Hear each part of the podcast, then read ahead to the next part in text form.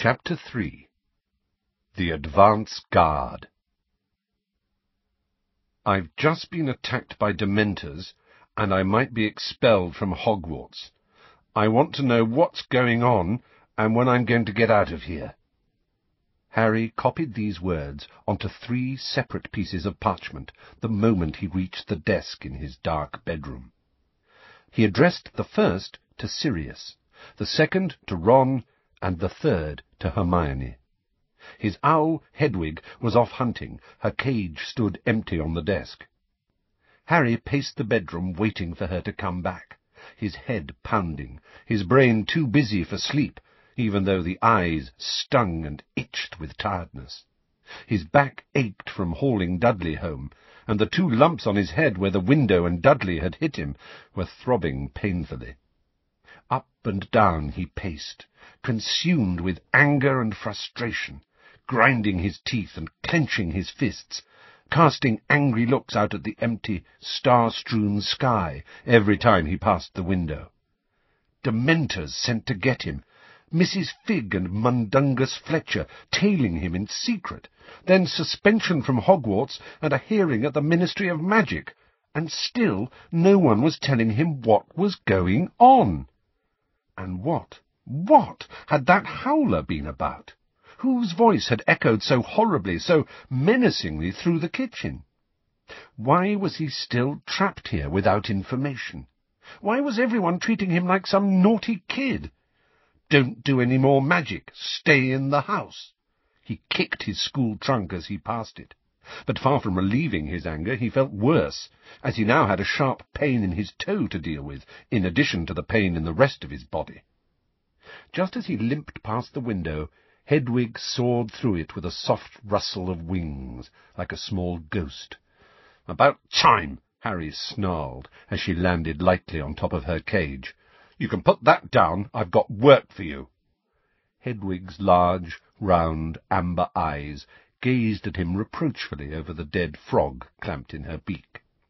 Come here, said Harry, picking up the three small rolls of parchment and a leather thong, and tying the scrolls to her scaly leg. Take these straight to Sirius, Ron, and Hermione, and don't come back here without good long replies. Keep pecking them till they've written decent-length answers if you've got to. Understand? Hedwig gave a muffled hooting noise, her beak still full of frog. Get going, then, said Harry. She took off immediately. The moment she had gone, Harry threw himself down on his bed without undressing and stared at the dark ceiling. In addition to every other miserable feeling, he now felt guilty that he'd been irritable with Hedwig.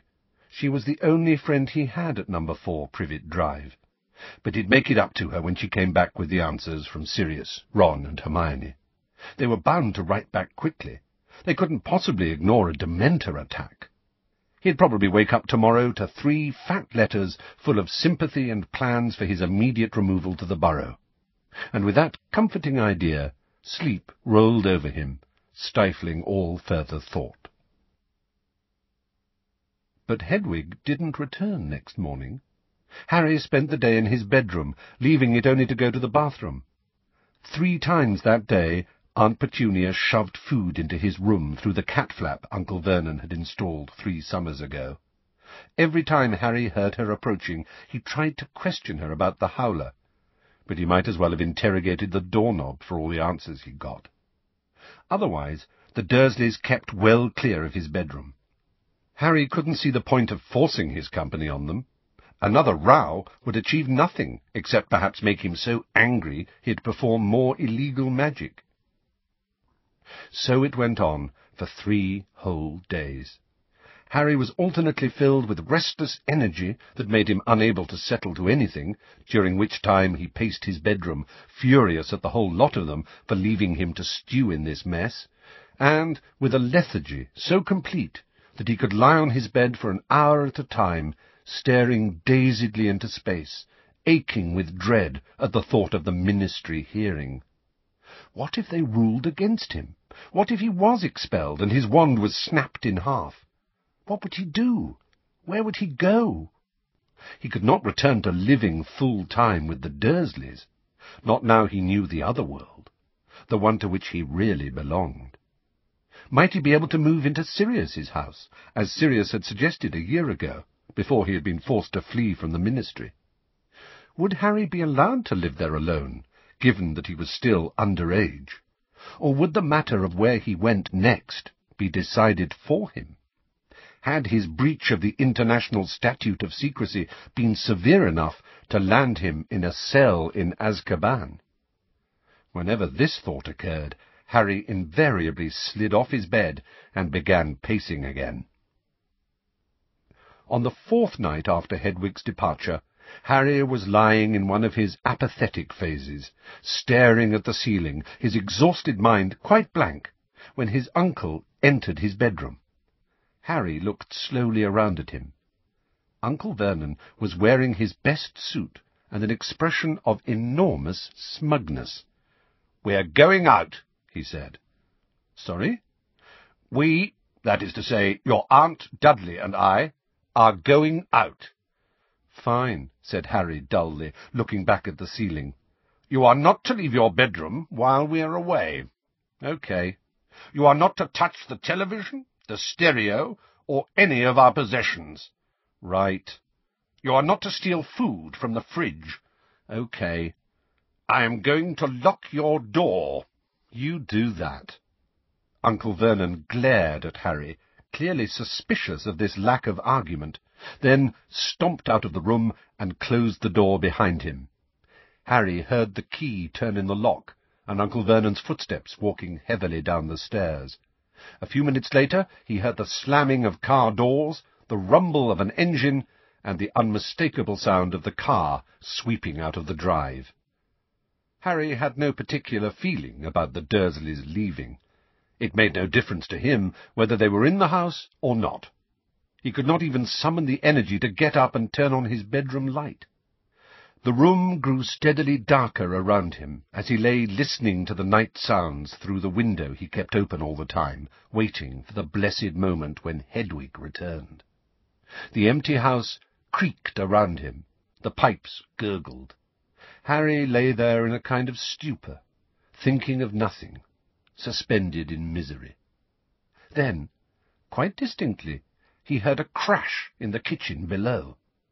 He sat bolt upright, listening intently. The Dursleys couldn't be back. It was much too soon, and in any case he hadn't heard their car. There was silence for a few seconds. Then voices. Burglars, he thought, sliding off the bed onto his feet. But a split second later it occurred to him that burglars would keep their voices down, and whoever was moving around in the kitchen was certainly not troubling to do so. He snatched up his wand from the bedside table and stood facing his bedroom door, listening with all his might. Next moment he jumped as the lock gave a loud click and his door swung open. Harry stood motionless, staring through the open doorway at the dark upstairs landing, straining his ears for further sounds, but none came. He hesitated for a moment, then moved swiftly and silently out of his room to the head of the stairs. His heart shot upwards into his throat. There were people standing in the shadowy hall below, silhouetted against the street light, glowing through the glass door. Eight or nine of them, all, as far as he could see, looking up at him. "Lower your wand, boy, before you take someone's eye out," said a low, growling voice. Harry's heart was thumping uncontrollably. He knew that voice, but he did not lower his wand. "Professor Moody?" he said uncertainly. "I don't know so much about professor," growled the voice. "Never got round to much teaching, did I? Get down here. We want to see you properly." Harry lowered his wand slightly, but did not relax his grip on it, nor did he move. He had very good reason to be suspicious. He had recently spent nine months in what he had thought was Mad-Eye Moody's company, only to find out that it wasn't Moody at all, but an impostor, an impostor, moreover, who had tried to kill Harry before being unmasked. But before he could make a decision about what to do next, a second, slightly hoarse voice floated upstairs. "It's all right, Harry. We've come to take you away." Harry's heart leapt. He knew that voice, too, though he hadn't heard it for over a year. Professor Lupin, he said disbelievingly. Is that you? Why are we all standing in the dark? said a third voice, this one completely unfamiliar, a woman's. Lumos! A wand tip flared, illuminating the hall with magical light. Harry blinked. The people below were crowded around the foot of the stairs, gazing up at him intently, some craning their heads for a better look. Remus Lupin stood nearest to him. Though still quite young, Lupin looked tired and rather ill. He had more grey hairs than when Harry had last said good-bye to him, and his robes were more patched and shabbier than ever. Nevertheless, he was smiling broadly at Harry, who tried to smile back despite his state of shock. "Oh, he looks just like I thought he would," said the witch who was holding her lit wand aloft. She looked the youngest there. She had a pale, heart-shaped face, dark, twinkling eyes, and short, spiky hair that was a violent shade of violet. "What's your hurry?" "Yeah, I see what you mean, Remus," said a bald black wizard standing furthest back. He had a deep, slow voice, and wore a single gold hoop in his ear. "He looks exactly like James." "Except the eyes," said a wheezy-voiced, silver-haired wizard at the back. "Lily's eyes." Mad-Eye Moody who had long grizzled grey hair and a large chunk missing from his nose, was squinting suspiciously at Harry through his mismatched eyes. One eye was small, dark, and beady, the other large, round, and electric blue, the magical eye that could see through walls, doors, and the back of Moody's own head. "You quite sure it's him, Lupin?" he growled. It'd be a nice lookout if we bring back some Death Eater impersonating him. We ought to ask him something only the real Potter would know. Unless anyone brought any Veritaserum. Harry, what form does your Patronus take? Lupin asked. A stag, said Harry nervously. That's him, Mad-Eye, said Lupin. Very conscious of everybody still staring at him, Harry descended the stairs, stowing his wand in the back pocket of his jeans as he came. "Don't put your wand there, boy!" roared Moody. "What if it ignited? Better wizards than you have lost buttocks, you know." "Who do you know who's lost a buttock?" the violet-haired woman asked Mad-Eye interestedly. "Never you mind. You just keep your wand out of your back pocket," growled Mad-Eye. "Elementary wand safety. Nobody bothers about it any more. He stumped off towards the kitchen. "And I saw that," he added irritably, as the woman rolled her eyes towards the ceiling. Lupin held out his hand and shook Harry's. "How are you?" he asked, looking closely at Harry. "Fine." Harry could hardly believe this was real.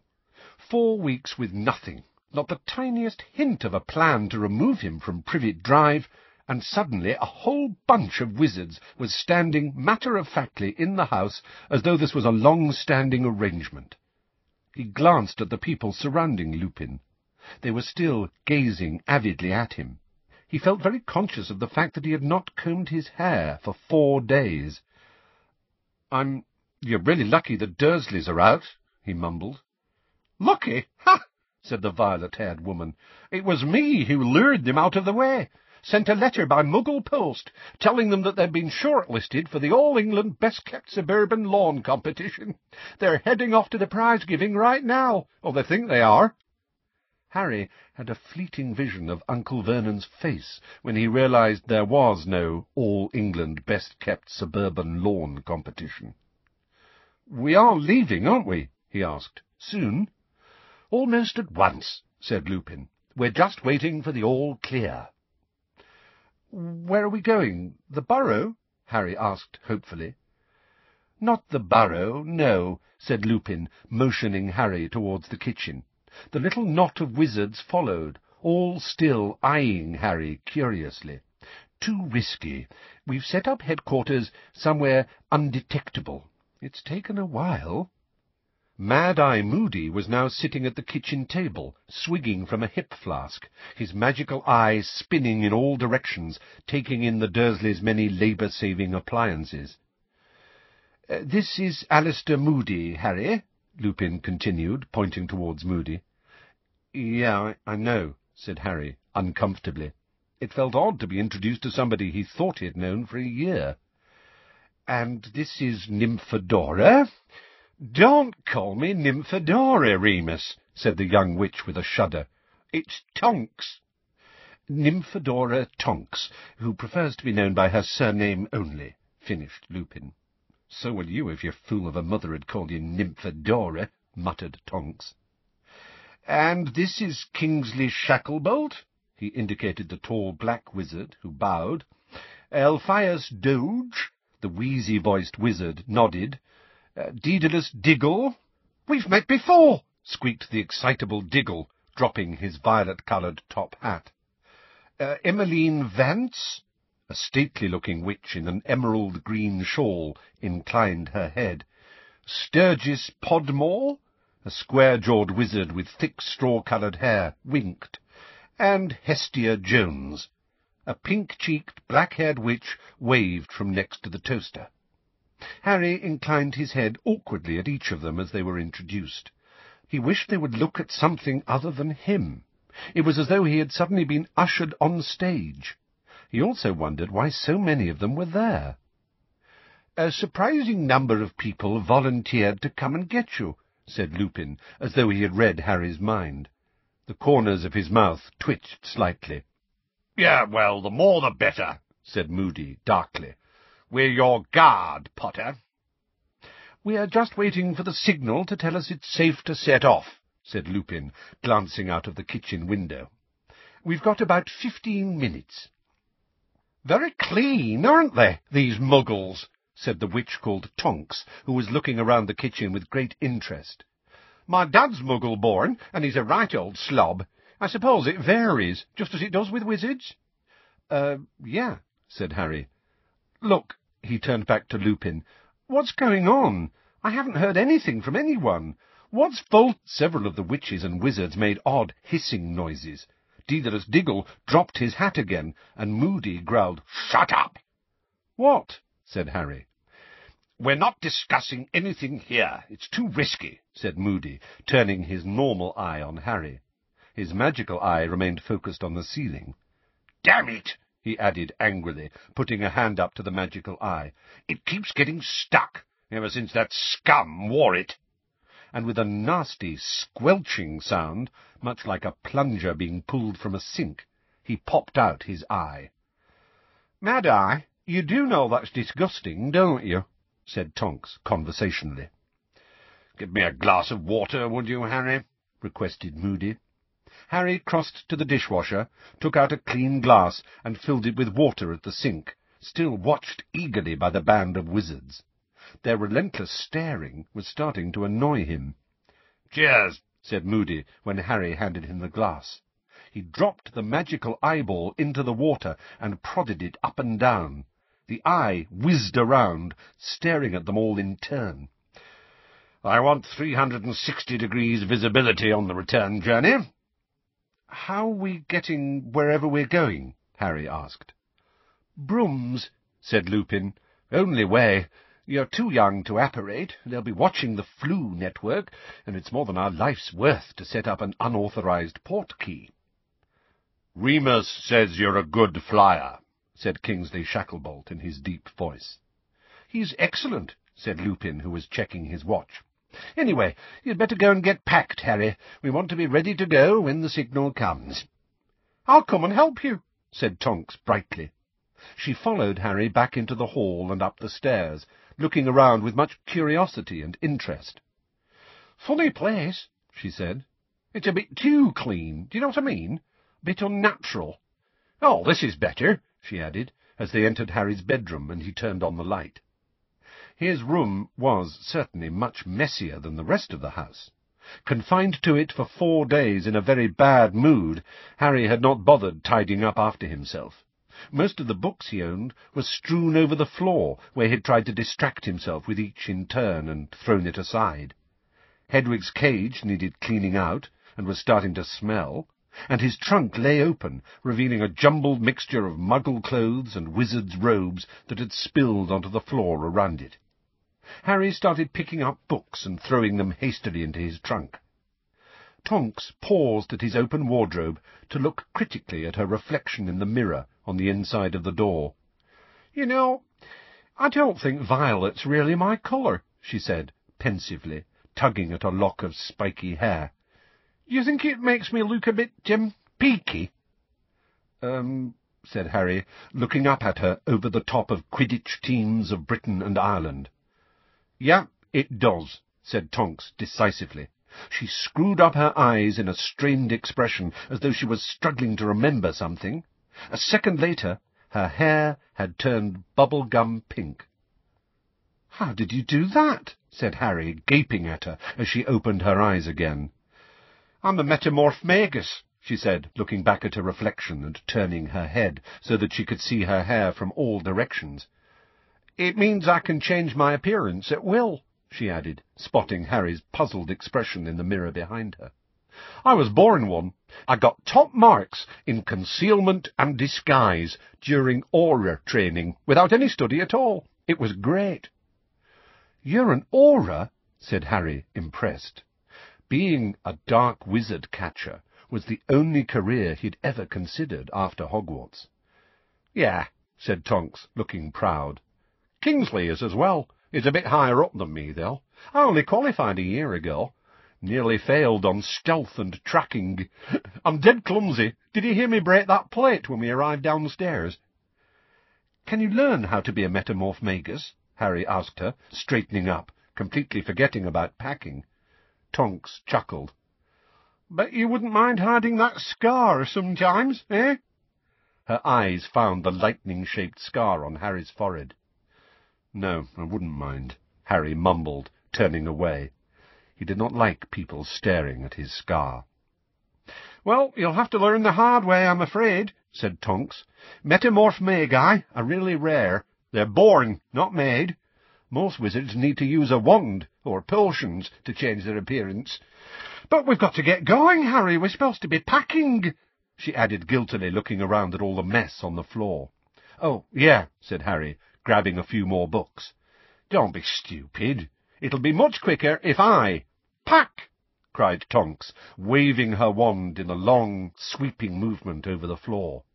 Books, clothes, telescope, and scales all soared into the air and flew pell-mell into the trunk.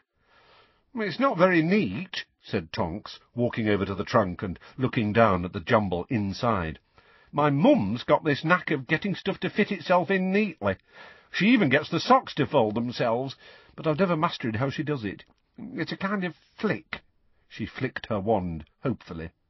One of Harry's socks gave a feeble sort of wiggle and flopped back on top of the mess in the trunk. Ah, well, said Tonks, slamming the trunk's lid shut. At least it's all in. That could do with a bit of cleaning, too. She pointed her wand at Hedwig's cage. Scourgify! A few feathers and droppings vanished. Well, that's a bit better. I've never quite got the hang of these householdy sort of spells. Right, got everything? Cauldron, broom... Wow, a firebolt! Her eyes widened as they fell on the broomstick in Harry's right hand. It was his pride and joy, a gift from Sirius, an international standard broomstick. And I'm still riding a Comet 260, said Tonks enviously. Ah, well, one still in your jeans? Both buttocks still on? OK, let's go. Locomotor trunk. Harry's trunk rose a few inches into the air. Holding her wand like a conductor's baton, Tonks made the trunk hover across the room and out of the door ahead of them, Hedwig's cage in her left hand. Harry followed her down the stairs carrying his broomstick. Back in the kitchen, Moody had replaced his eye, which was spinning so fast after its cleaning it made Harry feel sick to look at it. Kingsley Shacklebolt and Sturgis Podmore were examining the microwave, and Hestia Jones was laughing at a potato peeler she had come across while rummaging in the drawers. Lupin was sealing a letter addressed to the Dursleys. Excellent, said Lupin, looking up as Tonks and Harry entered. We've got about a minute, I think. We should probably get out into the garden so we're ready. Harry, I've left a letter telling your aunt and uncle not to worry. They won't, said Harry. That you're safe. That'll just depress them. And you'll see them next summer. Do I have to? Lupin smiled, but made no answer. Come here, boy, said Moody gruffly, beckoning Harry towards him with his wand. I need to disillusion you. You need to what? said Harry, nervously. Disillusionment charm, said Moody, raising his wand. Lupin says you've got an invisibility cloak, but it won't stay on while we're flying. This will disguise you better. Here you go. He rapped him hard on the top of the head, and Harry felt a curious sensation, as though Moody had just smashed an egg there. Cold trickles seemed to be running down his body from the point the wand had struck. Nice one, Mad-Eye, said Tonks appreciatively, staring at Harry's midriff. Harry looked down at his body, or rather, what had been his body, for it didn't look anything like his any more. It was not invisible, it had simply taken on the exact colour and texture of the kitchen unit behind him. He seemed to have become a human chameleon. Come on, said Moody, unlocking the back door with his wand. They all stepped outside onto Uncle Vernon's beautifully kept lawn. Clear night, grunted Moody, his magical eye scanning the heavens. Could have done with a bit more cloud cover. Right, you, he barked at Harry. We're going to be flying in close formation. Tonks will be right in front of you. Keep close on her tail. Lupin will be covering you from below. I'm going to be behind you. The rest will be circling us. We don't break ranks for anything, got me? If one of us is killed... Is that likely? Harry asked apprehensively, but Moody ignored him. The others keep flying. Don't stop. Don't break ranks. If they take out all of us and you survive, Harry, the rear guard are standing by to take over. Keep flying east and they'll join you. Stop being so cheerful, Mad-Eye. He'll think we're not taking this seriously, said Tonks, as she strapped Harry's trunk and Hedwig's cage into a harness hanging from her broom. I'm just telling the boy the plan, growled Moody. Our job to deliver him safely to headquarters, and if we die in the attempt, no one's going to die, said Kingsley Shacklebolt in his deep, calming voice. Mount your brooms! That's the first signal! said Lupin sharply, pointing into the sky. Far, far above them, a shower of bright red sparks had flared among the stars. Harry recognized them at once as wand sparks. He swung his right leg over his firebolt, gripped its handle tightly, and felt it vibrating very slightly, as though it was as keen as he was to be up in the air once more. Second signal, let's go, said Lupin loudly as more sparks, green this time, exploded high above them. Harry kicked off hard from the ground. The cool night air rushed through his hair as the neat, square gardens of Privet Drive fell away, shrinking rapidly into a patchwork of dark greens and blacks. And every thought of the ministry hearing was swept from his mind, as though the rush of air had blown it out of his head. He felt as though his heart was going to explode with pleasure. He was flying again, flying away from Privet Drive, as he'd been fantasizing about all summer. He was going home. For a few glorious moments, all his problems seemed to recede to nothing, insignificant in the vast, starry sky. Hard left, hard left, there's a muggle looking up, shouted Moody from behind him. Tonks swerved, and Harry followed her, watching his trunk swinging wildly beneath her broom. We need more height. Give it another quarter of a mile. Harry's eyes watered in the chill as they soared upwards. He could see nothing below now but tiny pinpricks of light that were car headlights and street lamps. Two of those tiny lights might belong to Uncle Vernon's car. The Dursleys would be heading back to their empty house right now, full of rage about the non-existent lawn competition, and Harry laughed aloud at the thought, though his voice was drowned by the flapping robes of the others, the creaking of the harness holding his trunk and the cage, and the whoosh of the wind in their ears as they sped through the air. He had not felt this alive in a month, or this happy. "'Bearing south!' shouted Mad-Eye. "'Town ahead!' They soared right to avoid passing directly over the glittering spider's web of lights below. Bear southeast and keep climbing. There's some low cloud ahead we can lose ourselves in, called Moody. We're not going through clouds, shouted Tonks angrily. We'll get soaked, Mad-Eye. Harry was relieved to hear her say this. His hands were growing numb on the firebolt's handle. He wished he had thought to put on a coat. He was starting to shiver. They altered their course every now and then according to Mad-Eye's instructions. Harry's eyes were screwed up against the rush of icy wind that was starting to make his ears ache. He could remember being this cold on a broom only once before, during the Quidditch match against Hufflepuff in his third year, which had taken place in a storm.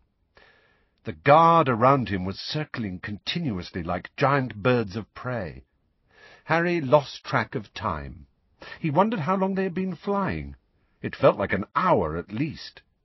Turning southwest, yelled Moody. We want to avoid the motorway. Harry was now so chilled he thought longingly of the snug, dry interiors of the cars streaming along below. Then, even more longingly, of travelling by Floo powder. It might be uncomfortable to spin around in fireplaces, but it was at least warm in the flames. Kingsley Shacklebolt swooped around him, bald pate and earring gleaming slightly in the moonlight. Now Emmeline Vance was on his right, her wand out, her head turning left and right. Then she, too, swooped over him, to be replaced by Sturgis Podmore. "We ought to double back for a bit, just to make sure we're not being followed," Moody shouted. "Are you mad, Mad-Eye?" Tonks screamed from the front. "We're all frozen to our brooms. If we keep going off course, we're not going to get there until next week. Besides, we're nearly there now." Time to start the descent, came Lupin's voice. Follow Tonks, Harry.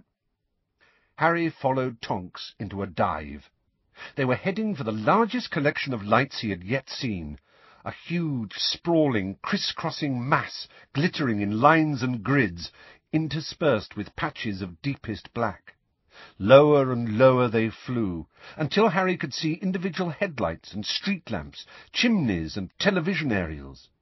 He wanted to reach the ground very much, though he felt sure someone would have to unfreeze him from his broom. Here we go, called Tonks, and a few seconds later she had landed. Harry touched down right behind her and dismounted on a patch of unkempt grass in the middle of a small square. Tonks was already unbuckling Harry's trunk. Shivering, Harry looked around. The grimy fronts of the surrounding houses were not welcoming. Some of them had broken windows, glimmering dully in the light from the street lamps. Paint was peeling from many of the doors, and heaps of rubbish lay outside several sets of front steps. "'Where are we?' Harry asked, but Lupin said quietly, "'In a minute.' Moody was rummaging in his cloak, his gnarled hands clumsy with cold. "'Got it,' he muttered, raising what looked like a silver cigarette lighter into the air and clicking it. The nearest street lamp went out with a pop. He clicked the unlighter again. The next lamp went out. He kept clicking until every lamp in the square was extinguished, and the only remaining light came from curtained windows and the sickle moon overhead. "'Borrowed it from Dumbledore,' growled Moody, pocketing the put outer. "'That'll take care of any muggles looking out of the window, see? Now, come on, quick!' He took Harry by the arm and led him from the patch of grass across the road and onto the pavement. Lupin and Tonks followed, carrying Harry's trunk between them, the rest of the guard, all with their wands out, flanking them. The muffled pounding of a stereo was coming from an upper window in the nearest house. A pungent smell of rotting rubbish came from the pile of bulging bin bags just inside the broken gate. "'Here,' Moody muttered, thrusting a piece of parchment towards Harry's disillusioned hand, and holding his lit wand close to it, so as to illuminate the writing. "'Read quickly, and memorize.' Harry looked down at the piece of paper. The narrow handwriting was vaguely familiar. It said, The headquarters of the Order of the Phoenix may be found at number twelve, Grimmauld Place, London.